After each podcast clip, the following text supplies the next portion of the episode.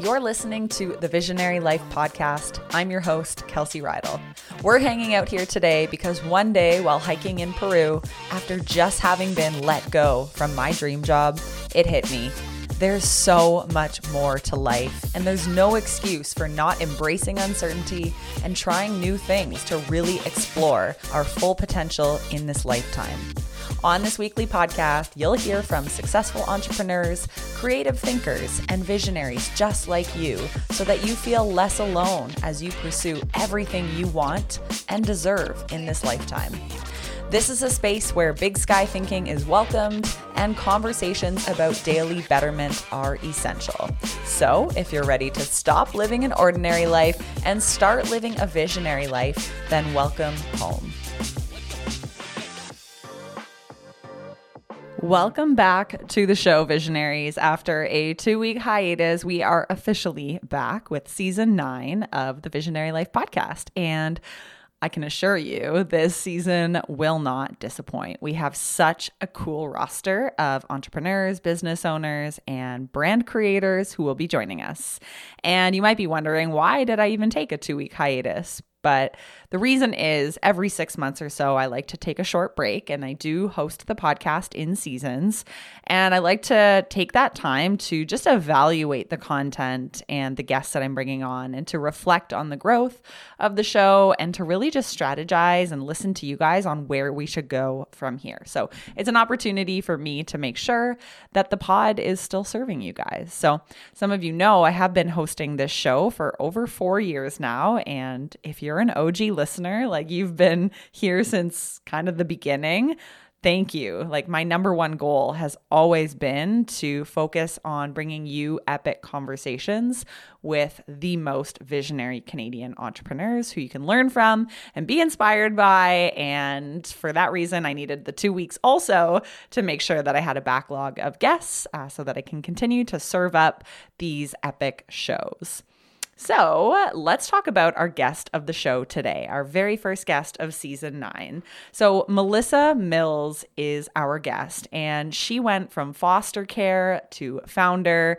And we're going to talk about how she's essentially changing the food industry through her company, Spread'em Kitchen. Melissa is somebody who grew up in poverty, had nothing handed to her. And like I said, she spent time as a child in foster care. And one day, as a teenager, while stocking shelves at Whole Foods, Melissa found her passion for good quality food. And through that passion, she decided to launch Spread'em Kitchen. So I really enjoyed this conversation. There's so much that happened in between her time working at Whole Foods to her time launching a product that is now sold at Whole Foods. But you're going to have to tune into the conversation to find out exactly how it all came to be. Melissa is so real, she's so honest and transparent transparent about her humble beginnings. And then she talks about where the company is at today, and it's doing great. So let's just say from having 500 bucks and a small farmer's market stand to today being a multi million dollar per year company, a lot has changed for Melissa, and it was truly a joy to sit down and to speak with her. So I just stocked up on Spread'em Kitchen. I was lucky enough to be in Toronto yesterday. And of course, I had to stop at Whole Foods on my way out. And so I grabbed four different Spread'em Kitchen products. They're all so good, all cashew based cheeses my God, I could literally drool thinking about these things. We served them on a charcuterie board when we had our friends Zach and Sarah over, and they brought their little baby Sloan. And unbelievable. Like the reactions from the two of them, they didn't even know what they were eating. And they were like, What is this, Kelsey? I was like, Well, it's actually Spread'em Kitchen. So, anyways, if you want to find some Spread'em Kitchen products, go to spreademkitchen.com. You can also find them on Instagram. So that's S P R E A D E M kitchen. Okay, so spread um kitchen. Am I saying that right? Anyways, without further ado, let's get into this episode with Melissa Mills from Spread'em Kitchen.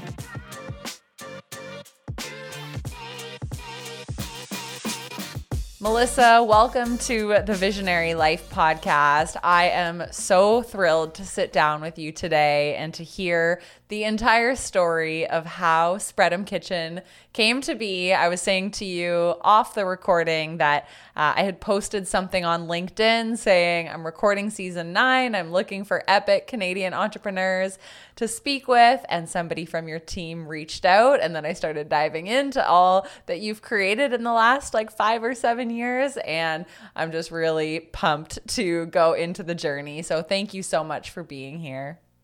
Yeah, thank you so much for having me. Looking forward to it. So let's go back like 10 years or so, 12 years. I don't know what the timeline is, but I believe you were working at a Whole Foods market in Vancouver. Is that correct? Yeah, I used to work in the produce department there, stacking vegetables and, and things like that. Uh, it was one the first one to open uh, here, and I just love vegetables. So I was like, okay, this will be a cool job. You know, they're like a mission purpose driven company. I kind of wanted to work for a place like that. And I thought that, you know, I would just work there forever, but I didn't. in those days, you were obviously exposed to all these really cool natural health food products. Did you ever have this like moment of being like, one day I'm going to have my own product on the shelf? I don't think it was quite like that. I'd always had this idea that I would be I would I always always had ideas about business, like I would sew mittens or I'd have an air plant store or I just had all these ideas. I never thought I would actually follow through with anything, but I've always also been very interested in natural food products, even though I grew up in the smallest town in Ontario with only an IGA and there were like absolutely no natural products at all there. But a family had moved from Toronto to my town um, and they were like hippies to the max. They ate like blue corn chips, which I'd never seen before. They put their like I was just getting bringing my lunch to school in Ziploc bags, and they had like Tupperware that was metal, and I was like, "Who are these people?" And you know, and they I went over their house a couple times and tried like amaranth soup and Vegenaise and like stuff like that, and I was. I was hooked. And as soon as they took me to the Big Carrot, it was the first health food store I'd ever gone to. I was like, the smell of it, just everything in there. I was like, I connected to that. And so I'd always sort of carried that with me. And I think being at Whole Foods and it kind of like brought everything together when I was working there, where it was like, you know, customer always first. And they always had like their mission and values stated on the wall and like, mm-hmm. what is a company structure and how do you do that? And then, of course, all the interesting packaging. And so I think, yeah, it definitely got my creative juices sort of flowing. Mm-hmm. I know it is such an inspiring store. I always used to love spending time in there, and I used to go there for a lot of work events. And there is something about it that's kind of just like motivating. Um, so you were working at Whole Foods. You started to sense that, like, oh, maybe there's something here. But obviously, you didn't start Spread'em Kitchen right away. What happened in those years after you finished working at Whole Foods? Like, were you working in another career path? What were you up to? After I left Whole Foods, I decided that I wanted to do more than work at a grocery store. So I took a graphic design course um, while I was still working at Whole Foods. So I'd work from at Whole Foods from 5 a.m. until 2, and then I took this graphic design course from about 2:30 until 6 o'clock. Um, and then after that was over, I decided to just try to give it a go on my own, doing um, like web design and maybe logo design for smaller businesses around town. And I mean, that was going pretty good. I was starting to make an okay income, enough to sort of like pay my bills and stuff and start building. But the thing I really noticed is that people didn't really want the level of creativity and the level of design that I could offer, like the things that I was inspired by were really innovative, clean, like stuff that you see on Pinterest, like big professional Behance things. But the people around here, they just wanted cat logos and they wanted to stretch their photo and they didn't want cool type. They didn't want anything as creative as I wanted to do. So I just kind of got fed up in a way where I was like, oh, I'm not reaching my full potential. What do I do? So and I still didn't have enough money just to like I didn't know what I wanted to do. So I thought, okay, I'll make these dips because um, people love them. I've always been excited about healthy food, and I will save up the money and go on a trip to South America. And I've always been into like you know intuition, and you know I've I've always gotten like messages in a way from the universe that kind of help guide me. So I thought, okay, I'm gonna go and do this, and I'm gonna get a lightning strike moment that's going to tell me where I'm supposed to be right now because it feels like I'm pushing too much. Um, and then I just signed up for the farmers market, and that was sort of the beginning. Okay, wow. Before we get there, I'm so curious. So, you got this light bulb moment to start making the dips. Where did that come from? Like, did you have like a cookbook that had these dips and you were inspired to there? Were you like out and about and you tried them? How did you land on the concept of dips and how did you know that that was going to be the business? Um, well, I've always loved dips. Okay, so when I was a kid, I had a I started working when I was like eight years old. So I had this paper route delivering the Georgina Advocate, and whenever I'd get my paycheck, it wasn't very big, like $63, I'd go up to the Mac's Milk and I would get a bag of Lay's chips and a um, Philadelphia, because that was the most premium dip you could get at the time, the onion one. Oh, and yeah. I would I would sort of sit in front of the TV. We didn't have remote, remote control or cable. So I would just use my foot and change the channels between the three channels we would get. And I'd eat these chips and dip. And it, it began to be this comfort thing. And then from there, I, I ended up you know changing the way i eat because i started learning more about healthy foods and things. And i'm like oh i want these same indulgences with the same comfort and you know that good feeling but i want them to be healthy. So i just started um, learning about raw food. I had that hippie mm. family that moved in so they were teaching me sort of unintentionally about all these unique ingredients and the health properties of them and how to eat for health but doesn't mean that it's not going to be tasty. And so that was huge. And so I took those two concepts and I sort of like just, they were just how I lived my life. So I would be combining things and being a dip lover, you know, I would baba ganoush or, you know, mm. hummus was delicious, but I'd always wanted to like make it cool. So I'd like make a Thai flavored one or I'd always kind of done that naturally. And I took a trip to Australia because I'd had a little bit of a moment before as well. And so I went to Australia for about four months and I came across a cashew beet pesto that they had there.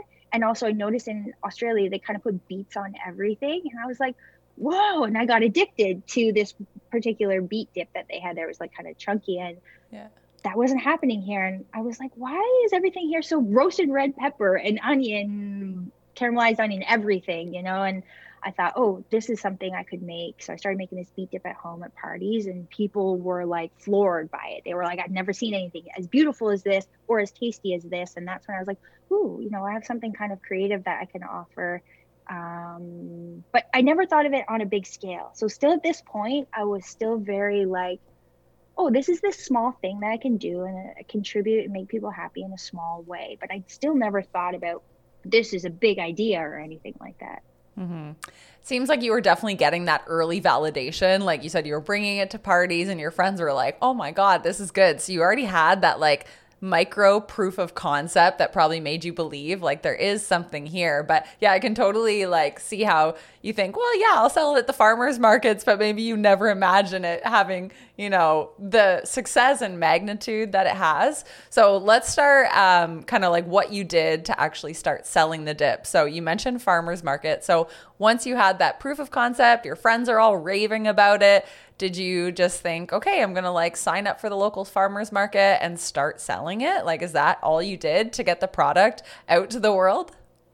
Yeah, and because I had that graphic design background and I'd always wanted to do like the most beautiful things for people, I thought this is a great opportunity for me to do what I always wanted to do for other people, but for myself. So I created. Hmm.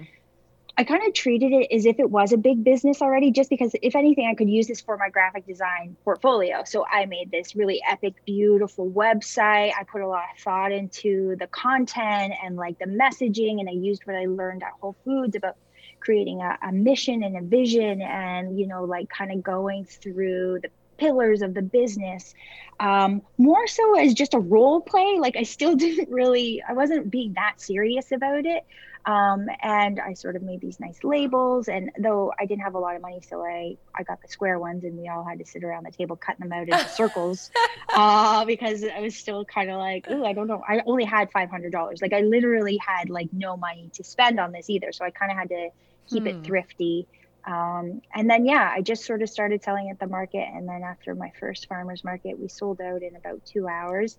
Wow. And people were floored, but not just because it was unique, but mostly I realized that there was a market of people who really were doing without or compromising a lot because of maybe they'd been through a significant health event like or that they have an allergy or or something like that. And generally in the past and i still think now things like that aren't food isn't created for those people intentionally they kind of try to take what they have and then adapt it to that but what i was yeah. making the pure recipes were made that way with those ingredients and it always put a high value on ingredients. Like I don't eat canola oil or sunflower oil or grapeseed oil. I only eat extra virgin cold pressed olive oil. So that's all I put in my products because I know it makes a difference.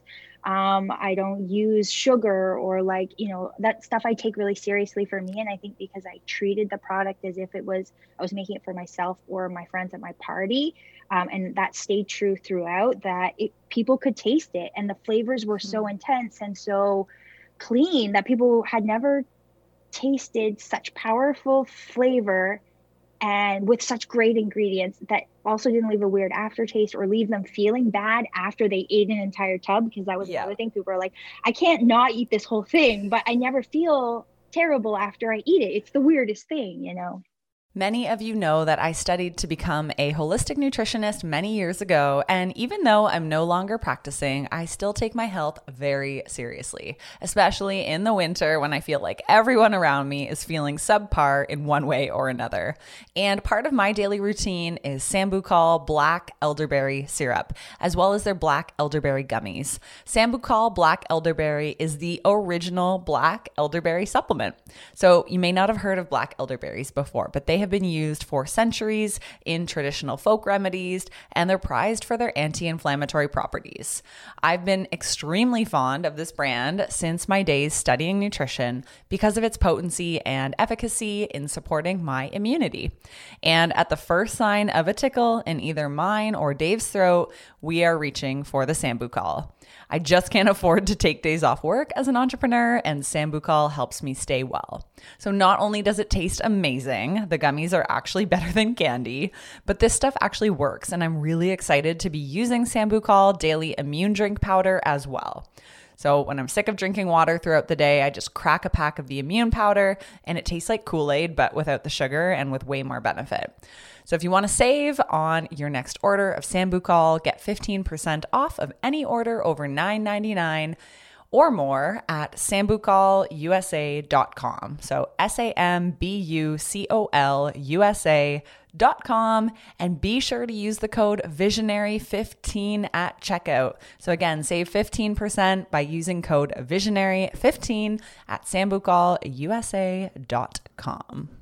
Oh man, I love that. And I think what's really cool about your story is that you were able to merge a lot of your passions. Like you're kind of passionate about food, healthier options. You had this great vision and um, kind of background with design. And it's almost like the perfect like crux of all of those things came together to launch Spread'em Kitchen. So I think it's cool that you know, you didn't just discount your past experience. Like every step of the way seems to have led you to launching this company, which I find really interesting. So, from the farmers market, you sell out, you're getting great proof of concept. What happens from there? Like, how do you go from I just sell a product at a farmer's market to I'm actually building a business and want to sell it in stores? What did those next few steps look like for you? I think it still at this point was driven by my customers or the people because I still didn't have that much confidence. And I think that is something that has been lacking my whole life is yeah. I, I wasn't really sure if I was doing the right thing or I, I mm-hmm. didn't really know. So um, yeah, after the farmer's market, people were like, hey, meet me in the Starbucks parking lot. I need 20, 30 of these. I'm afraid I'll never see you again. It's the language people were using. I want to freeze it more beautiful than that people were sh- they were so excited they were sharing it they were buying 30 to share it wasn't for them all of it they were like 15 of those they were giving away to people and they would come back to me with recipe oh my god have you had the beet dip with on a piece of sourdough bread with freshly sliced cucumber and a little bit of um rosemary salt. I'm like, no, I you know, and, then the person next to them would hear that recipe and they go, oh, have you tried it stirred into pasta with this and that? And I was like, it was them. It really wasn't me. So I was like, I felt a duty and an obligation to figure it out. So I just went on the internet and I was like, okay, how do I get a barcode? Um, I went into a couple of local shops and I said, what do I have to do to sell this dip here. And I went to like mom and pop shops because they seem like I've seen I shop at those places, so I know that they yeah. have stuff on there that doesn't have a barcode. So there must be a way to kind of do it.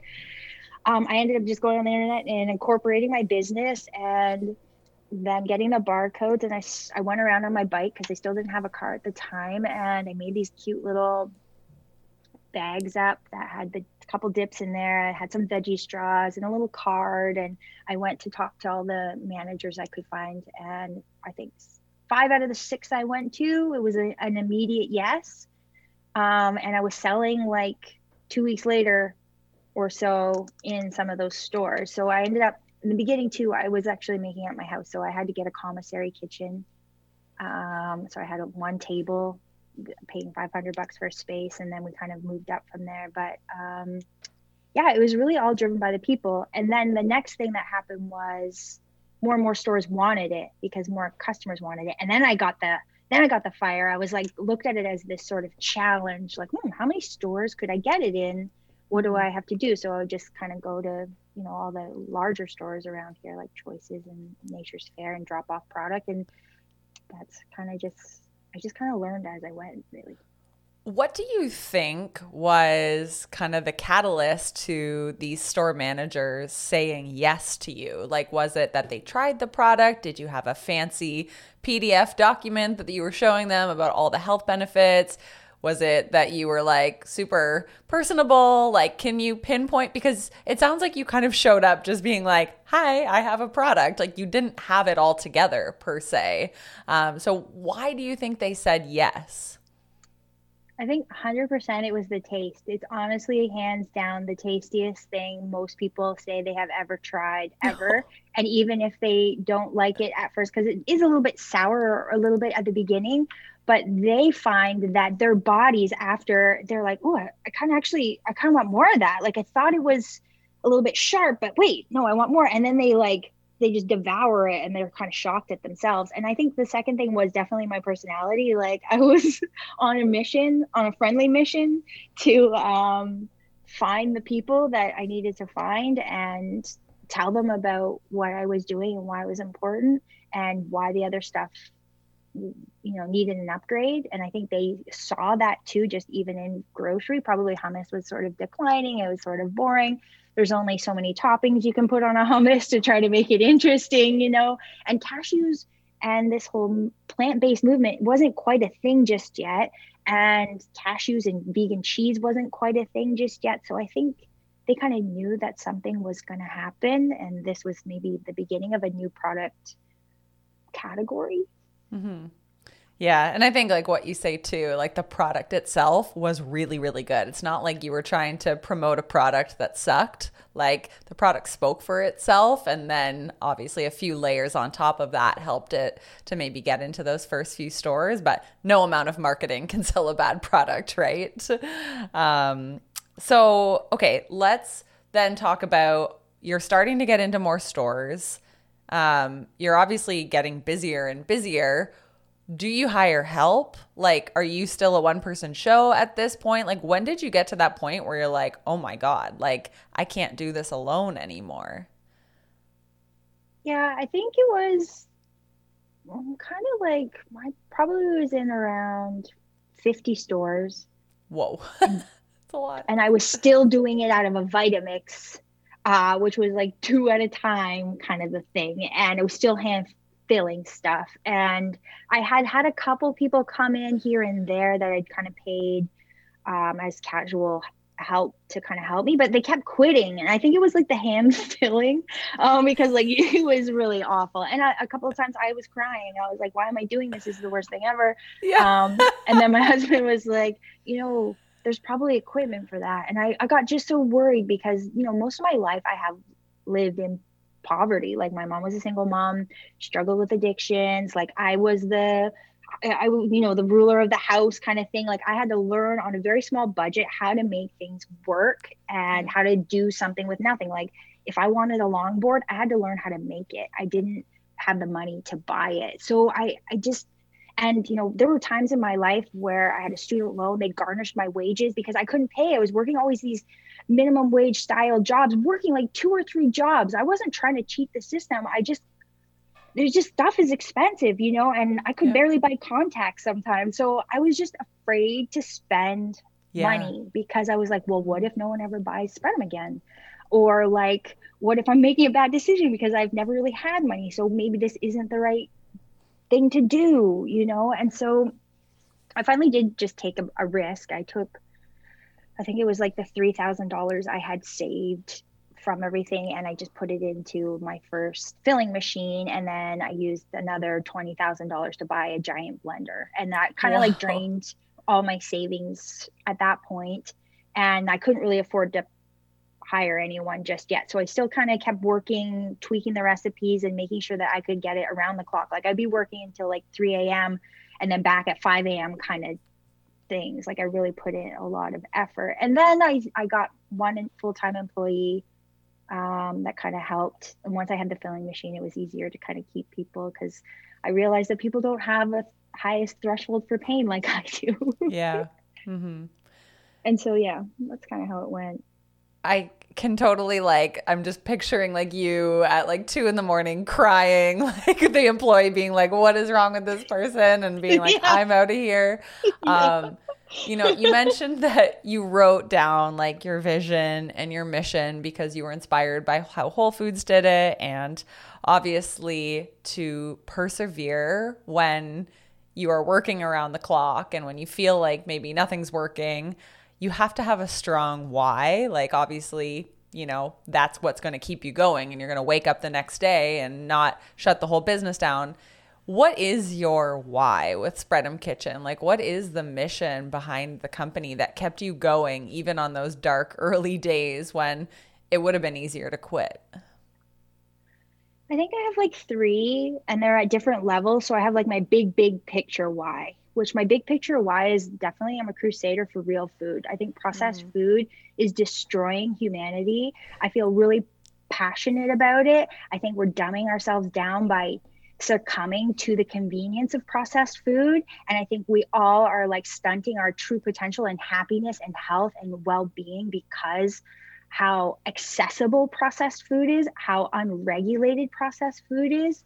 Um, it's pure poison, I think. And I grew up on processed food and I, I was very sick for a long time because of it. And it's my mission that you know food is information it's instructions you can either upregulate or downregulate yourself based on what you put in your body it's so so important. And I don't think people truly understand how important it is because our taste buds have been hijacked by processed food. And so that's like my big, big mission. I just want to kick the asses of like these huge companies that are just making so much money because they don't care about people. Even like now, I'm kind of in this vegan cheese game and like, it's poison. Most of it is poison. Like, do not eat that stuff, you know? But like the stuff yeah. that we make isn't. But you're not going to get like a melty cheese um, at this point. And then so people are just used to certain things, right? Yeah. And so they kind of want a direct change. But until until you start actually eating healthy, you will realize that you don't need an exact replica or, or whatever for your yeah. processed food addiction you you're better off without it so that's kind of like my big mission and then in between it was more like the game i guess i really I'm hyper competitive. I always have been. Um, and so it was kind of like just writing down can I get to $100,000 and mm. can I mm. meet this person? Like, who's the gatekeeper for certain things was like on there. And then revenue kind of like goal setting sort of things were sort of the other things. And then also mm. always keeping in mind how I wanted to build my business. So I, I didn't know B Corp wasn't really a big term when I was starting my business, but it definitely aligns with the kinds of pillars I wanted to instill in what we do every day, which is like paying a livable wage, making sure that, you know, uh, we always talk about taking care of our communities, but understanding that our communities because of how global everything is extend to where I get my cashews from. Are those people being paid well? Do they have a good life too? You know, mm-hmm. like are my employees taken care of? Like, you know, do they feel not too stressed? Do they like coming to work? Like i want to make sure that the impact i have every person i meet do they feel like they're special and number one and like mm-hmm. i'm engaged with the conversation it's not just about selling it's about maybe every person you meet along the way is part of a bigger picture for you and so i try to like look at every interaction as that and not just about building the business it's kind of more like a it's like a personal journey i feel like i'm on and i guess that's how yeah. i've kind of structured the path is like some people are way ahead of me and some people are just starting and just yeah. trying to not get too stuck because I am competitive in like where are we? You know it's like well where are we as a as an organization? Not just yeah. money or you know that sort of thing. Oh, so inspiring. I love those three pillars of your mission um, all of them so important and so powerful and I can just hear in how you share them that like this lights you up. So very very cool.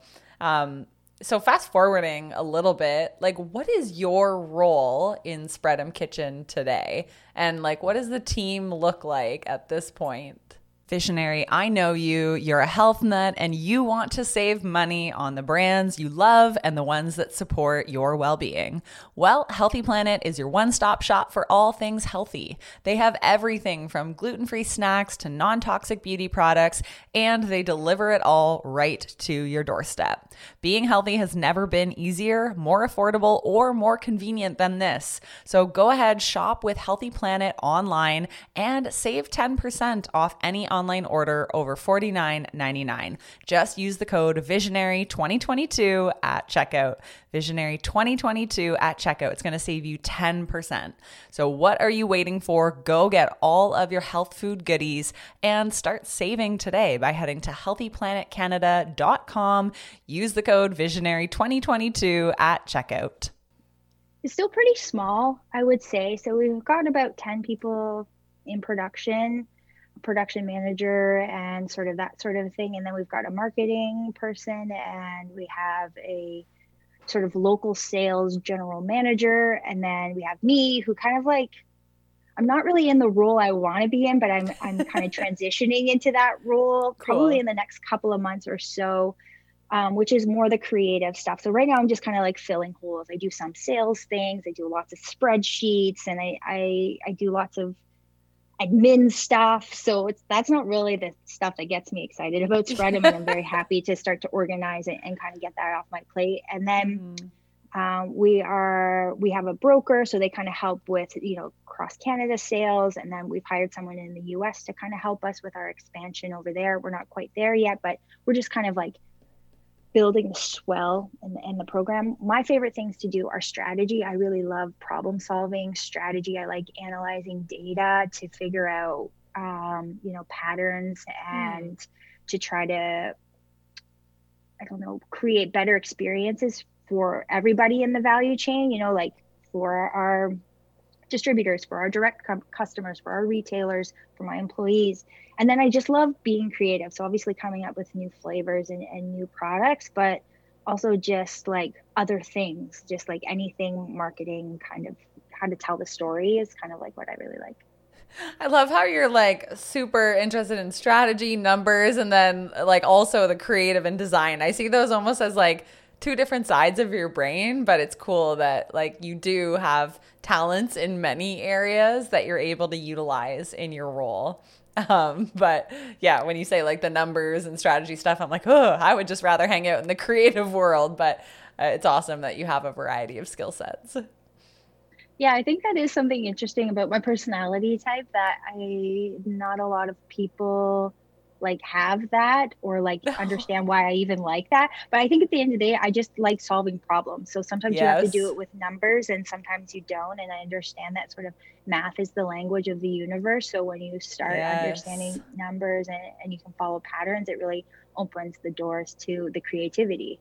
Mm. Yeah, that's a really good point. That at the root of both of those things, it's problem, creative problem solving, uh, or, or, just analytical problem solving. So, mm-hmm. definitely. Um, okay, where's the product line at today? Can you give the listener a bit of an overview of like what you sell currently, um, and just like the expansion that you guys have had in terms of product uh, SKUs over the last few years?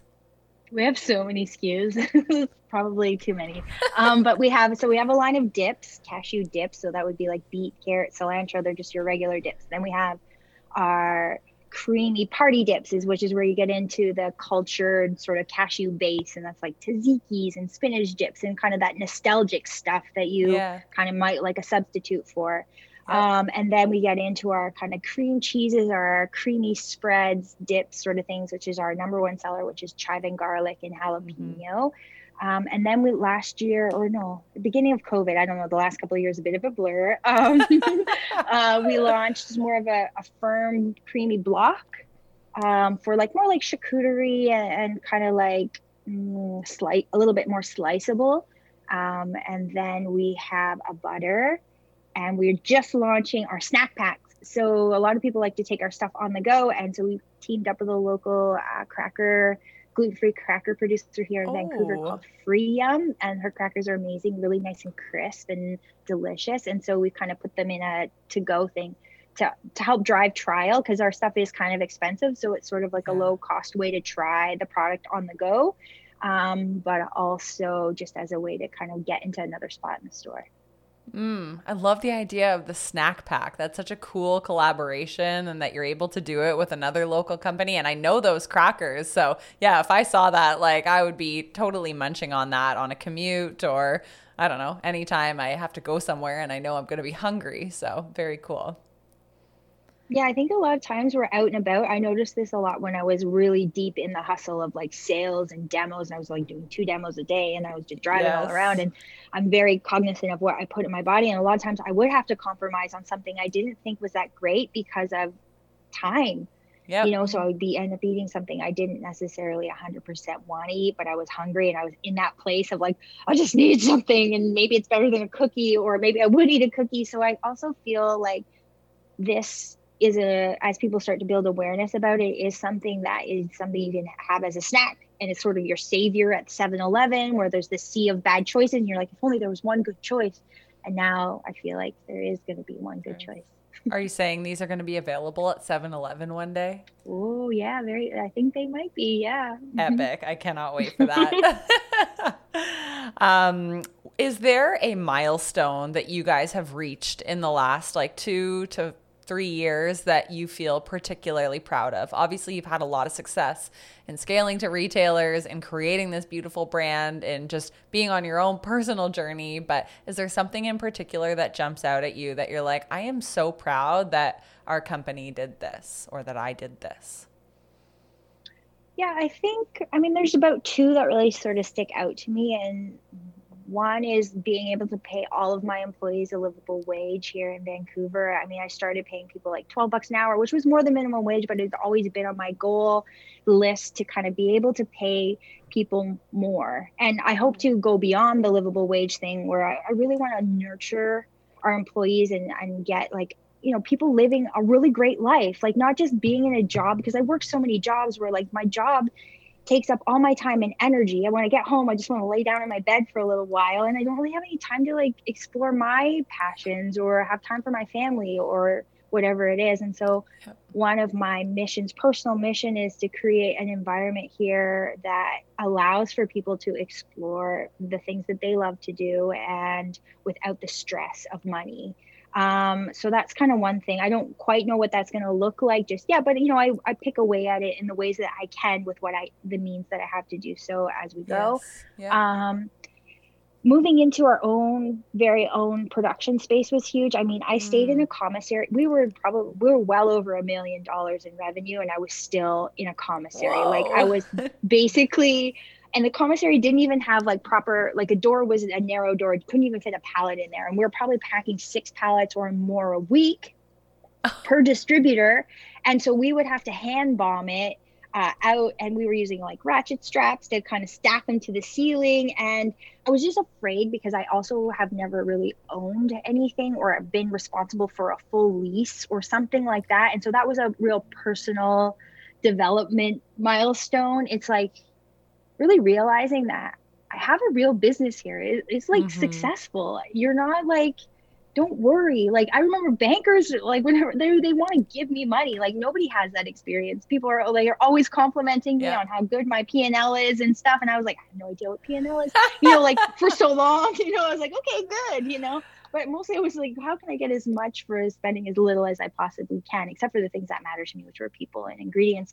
Um, so when we finally got our own space, I was like, kind of felt like one of those moments where if if nothing changes from this point on, I think I will be I will be able to say that I, I did something, you know, yeah. and I, I'm pretty proud of that position I put myself in, taking myself out of, you know, like not being able to afford contacts to be able yeah. to be providing salaries for people and to be providing awesome product to people and figuring it out as I go. I don't think I gave myself enough credit for yeah the strategy and the stuff that i came up with on my own whereas like a lot of people do get outside help but you know i'd had a couple of mentor type relationships but they always end up sort of firing me because they were just like you have such a strong vision honestly you have all the tools you need you just need time they really did yeah. say that like if you need to call me call me but i honestly mm-hmm. feel like you have this and at first i was sort of offended at the two people that kind of gave me very similar feedback i was like yep is this what a mentor like oh my god you know like that. i felt bummed out because i wanted someone to tell me the answers but one of the guiding principles i keep getting hammered on the head through the universe is trust yourself like honestly mm-hmm. you know the answer stop doubting yourself and wasting time asking 50 million people and maybe paying them money to then realize that your idea was it you know? So i think those are sort of the, the keys. Oh man that is definitely a powerful lesson is that at the end of the day like only you have the answers. Like you are the visionary behind this company and it's easy to want to outsource that and be like somebody else needs to tell me what to do or i just need to take one more program and learn how to do facebook ads. But it's like no what what do i know to be true about what this business needs? And I think it's uh, it's really like a, a journey to learn to listen to that inner voice and to realize that like if you follow someone else's template, it probably won't work that well because you're completely pushing aside what you know to be true about this company that you built from the ground up. So I was going to ask you, like, have you ever worked with like outside mentors? But I think that kind of answers that. And it sounds like at this point, you know that like usually it's more of a I need to sit and, and ask myself, what does the business need? Yeah, exactly. I am actually going to be working with two other people though, uh, coming in the coming months that have sort of um, decided to take on Spread'em as a project as cool as a, like a round table like i do i think we have reached a point where i need a little bit more strategy back and forth and a little yeah. bit more tactical back and forth and but now that i know that specific thing it feels like the right move to make whereas before i was like either hiring like a freelance marketing yeah. agency or, or this and that and that the to tell me my vision basically is what I kept doing. But I, I knew I know my vision, so but I didn't trust it. But now I do. So I guess I had to go through that. I guess. Absolutely. I feel like there's no sense in sometimes looking back at hindsight and you you know you might beat yourself up over it. You're like, oh, why did I do this? Why did I do this? But I think that message is that you everything has value. So even if you look back and you're like oh this was the same lesson over and over again but it just took you that long to finally understand the value in that message. And and now that you went through it three or four times you know then now you you kind of don't have to do it again because you recognize it. I read this really awesome book called the mountain is you. I am the mountain the mountain is you. Hmm. um, and basically it's about self mastery or whatever but it's also a little bit about self sabotage in in some ways like little things that can come up that you might not realize that you're doing um, like uprooting or, or, you know perfectionism or these sorts of things that are really just a means of delaying your inner voice or discounting yes. your your inner voice instead of just like um, you know if it doesn't hurt if there is no pain you just have to realize that that means you're on the right track like that means you're learning and i think we all want to avoid pain and we all but really there's no other way there are no shortcuts you know so some people say that like um business uh, or your business growth journey is directly tied to your personal growth journey. Does that kind of resonate with your path? Like, have you had to do a lot of personal work and really grow as an individual in order for your company to continue growing? Oh, I think absolutely 100%. If you're not on a path of personal development in business, I don't think you probably just have like a regular business that's a transactional business, but people who really grow their businesses into these huge things, empires, if you will, it is 100% tied to who you are and how you grow and how you develop. And, yeah. you know, all the problems that come up are generally related to, you know, you. so your personal blocks or, or those sorts of things. That's 100%. I, I agree with that statement. Mm-hmm. Is there a skill that you're currently working on yourself? Like I know you said you're kind of reaching out to other people uh, to help you to like strategize for the future, but you personally, is there an area that you feel like you really want to dive into or something that you haven't fully grasped yet that you want to just learn more about as an entrepreneur and as the founder of this company? Yeah, I think me. I, I think I'm really getting into the term self mastery, you know, really yeah. starting to understand who I am and discipline and the way that I go out into the world and being okay with nothingness and everything all at the same time and more focusing on a human experience and, and less about material things or, or, or mm. any of that sort of thing. You know, I think I've always been very interested in the meaning of life. I, I, I don't want to get maybe too deep or whatever, but you know, it. I came from a situation where I was I was in foster care from the time I was three until I was about six and a half years old and I kind of bounced around between my mom and, and foster care back and forth. And I, I had a moment when I was about five years old in a foster home and I, I kind of was crying. And I remember not understanding, like, why am I here? Like, why do I exist? Like, it doesn't feel like anybody wants me. Like, what is my purpose? I remember being like so young and asking, What's my purpose? And I, I stood up on my bed frame and I looked out and there was a full moon. And I said to the moon, like, I'll be good. Is that, you know, is that why nobody really wants me? Is it because I, I'm I'm not good? Maybe I'm a bad kid, you know, and I made a promise to the moon that night that I will do whatever it takes to be good. And I really from that moment on at such a young age, I wanted to know the meaning of life.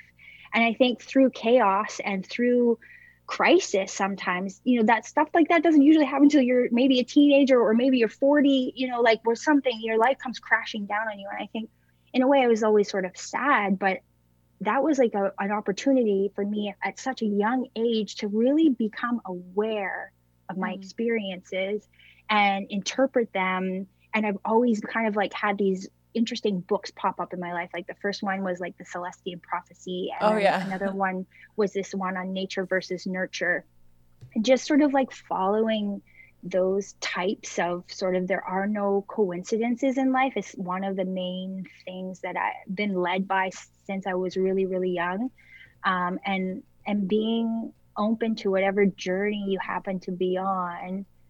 That it's about the messages that you receive between your engagements with the different people that you meet, uh, whether they sometimes are conflict. Sometimes they're like you've met someone for the first time that feels like you've known them for an, an eternity.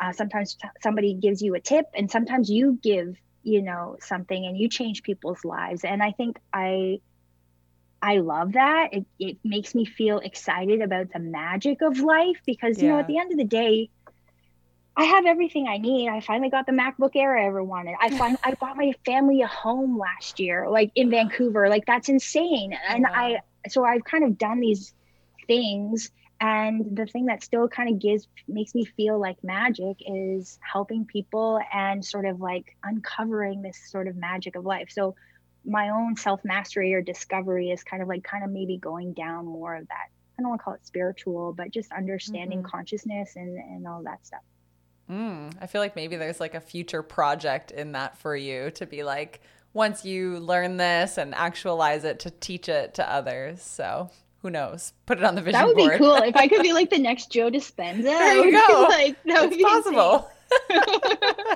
I actually do see it for you, so I don't know that it's too far off.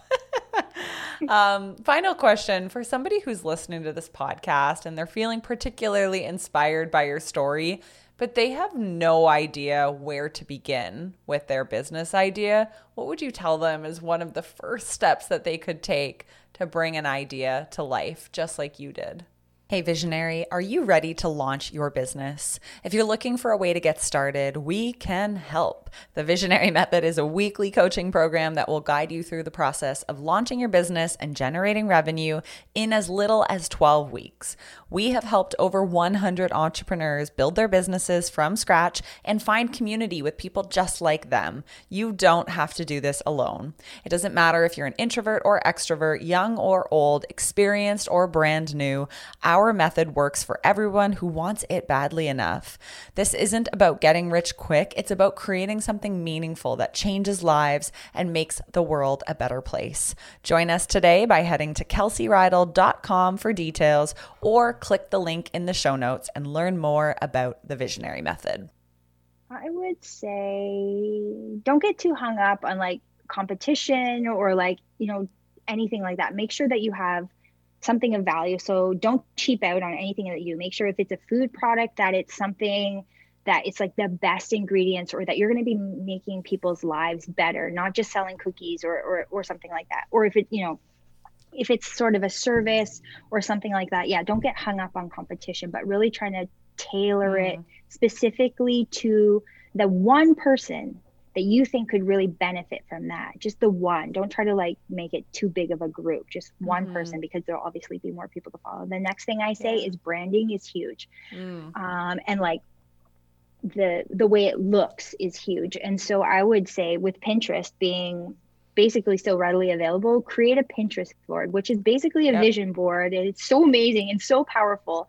And just like go to town on that. And and it's not done in a day. Like you gotta like start pinning things over a month or whatever yes. and make a really just one big board don't try to like organize it just everything you like or catches your eye from like a building to a font to a color scheme or something like that just dump it all into that thing and then go through there and this is like where my pattern and my sort of strategy brain comes in and start creating different uh, boards from the commonalities that you see in, in there and then cool. from each of those boards go inside and start saying okay is this like a personal thing or is this kind of like a is this just like a yeah like a personal need or is this something that relates to my business? And then kind of sort that out between like personal life goals and then like your business like look and vision and, and branding from there. Because sometimes people i kind of am like this too where i just like it, I get them mixed up sometimes. And Same. then as your business grows, you have to realize that like your business is a per- certain aesthetic and your life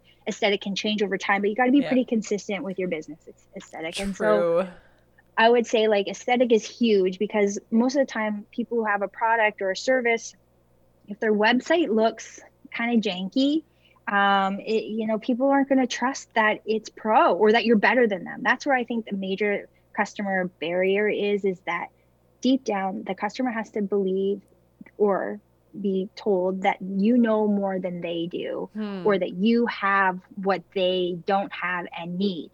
Yeah. So if if your food product or your website or your packaging just looks like, you know, a printed sticker out of a printer, mm-hmm. you know, you can't you really do have to kind of level it up like what would Kraft do or like yeah. what would somebody you aspire in a service would do to kind of do that. And I would say if you have can get those two things clear, um, really just pounding the pavement. That's another thing, actually. Mm-hmm. So many mm-hmm. people try to skip this step. They try to hire it out. They don't want to meet anybody, or they just kind of like want it all right away. They want mass distribution, or they want 10,000, I don't know if that's a lot, 100,000 customers, or, or something like that. But all the value in the early days comes from you doing everything. It really does, because yep. that's how you learn how to, first of all, hold people accountable who are going to then be in that position, whether that be sales or production or writing code or your Facebook ads or whatever. But then yeah. you're also getting the feedback from customers. So for like me, I was doing demos so I could use their language. Like I have my language language of like what I'm telling them the product is, but what are they telling you that the product is to them? Yeah. Listen to that, you know, and then so that's like such valuable information. Other people aren't going to know that. You're not going to pick up on those cues if you're not there. Like those are really special moments. And then I think too, when I was going to the stores myself or going trying to get the sales meetings and them getting to know me and my hustle and my grit and my you know tenacity yes. for success I think that's where the loyalty comes from. Like we're doing so amazing here in the West, and there's lots of competition coming in all the time, and we are dominating. And it, it's not our stuff is the best, I will say. But on top of it, people want to try new things, so retailers are willing to let other people in. But I think yeah, I yeah. have a certain loyalty. My retailers have certain loyalty. My distributor has a certain loyalty to me because they all know me. They all like they know feel my passion every time at a trade show. Like we have such great relationships. Like building those relationships are invaluable beyond what you're doing now right? Like you never know if the yeah. person you you come across in the grocery store is going to be your next boss or your next collaborator or pass you on a customer or you know it could be anything. And you could be helping them too. So i think always just thinking those three things like you you got you get so much value more than you think and it sound feels like it's going to be tiring to do all that mm-hmm. but it's worth all the hours that you spend building it up kind of slow mm-hmm. to get that information i personally think Mm, I love those tips. So, number one, don't cut corners, make a really good product. Number two, epic branding. Number three, pound the pavement, build the relationships. I can imagine that there's probably a lot of these retailers who still remember the first time you came in and your enthusiasm and your excitement, and they've just continued to strengthen that relationship with you since. So I think that's such an important part of building that brand loyalty and that retailer loyalty to you. Uh, and it's obviously paid off quite well. So, definitely an important tidbit for anyone listening who is selling a product. Um, it's it always boils down to the relationship. Somebody is behind the product, right? Yeah, for sure. And it, it, makes me exciting excited too. Like when I see the CEO from Choices and he gives me a hug at a trade show and he's like telling reminiscing about Spread'em yep. products and, and I it like lights me up. I'm like, okay, like they they they care. yeah, it's a reminder that like yeah, people really do care about you. They care about your product and they believe in your brand just as you do. So yeah, they're like rooting for you. It's so they're cool, rooting you for know? you. Absolutely. Mm-hmm. This has been so cool. Um, I absolutely love your energy, your enthusiasm for Spread'em Kitchen, and I'm very intrigued too about your personal evolution and spiritual journey. I'm sure we'll, you know, stay connected and I can keep in touch with you on that. But if people haven't tried Spread'em Kitchen and they want to go get their hands on some products, um, and they live in Canada, where are the best places to find out about you, to learn more about the brand, and all the places that they can connect with you guys? Well, we're available in almost all natural grocery stores across Canada. So, from you know Nature's Fare to the Big Carrot, uh, we're also in Loblaws and superstores now too in the sort of natural value aisle. Yep. Um, we're now also available in Sobeys, which is pretty cool. In with the natural dairy sets, um, you can find our cream cheeses in there next to. Uh, you know the organic eggs and, and yogurts and those sorts of things so that's really awesome and that's coast to coast. And you can also find us online. So we did start a, a store online so we can ship straight to your house. Um, and then that way you also get sort of a personal, a few little extra personal touches to kind of like learn more about the brand and, you know, engage with us a little bit more. And then, yeah, and then all of the sort of online stores like Spud and there's so many. Just go on the store locator if yes. you're interested. yeah, I will link that in the show notes for sure. And I can honestly say I we had a couple friends over a few weekends ago and I made a charcuterie board and it had all of your products on it and they were obsessed. Like they're so good. They're the best replacements for you know, typical cheese or whatever people normally put out. So I just want to say congratulations on all your success. You have an amazing product, and I wish you all the best as you continue to share your mission and your vision with more and more people. So thank you, Melissa. Oh, no, thank you so much for chatting. Thanks for tuning in to this episode of Visionary Life. I love bringing you these conversations on a weekly basis, so it would mean so much to me if you could help me out by rating and reviewing the show in your iTunes app. You can also support the show by taking a quick screenshot of the episode and sharing it on your Instagram stories, tagging me at Kelsey Rydell. I'll catch you in the next episode.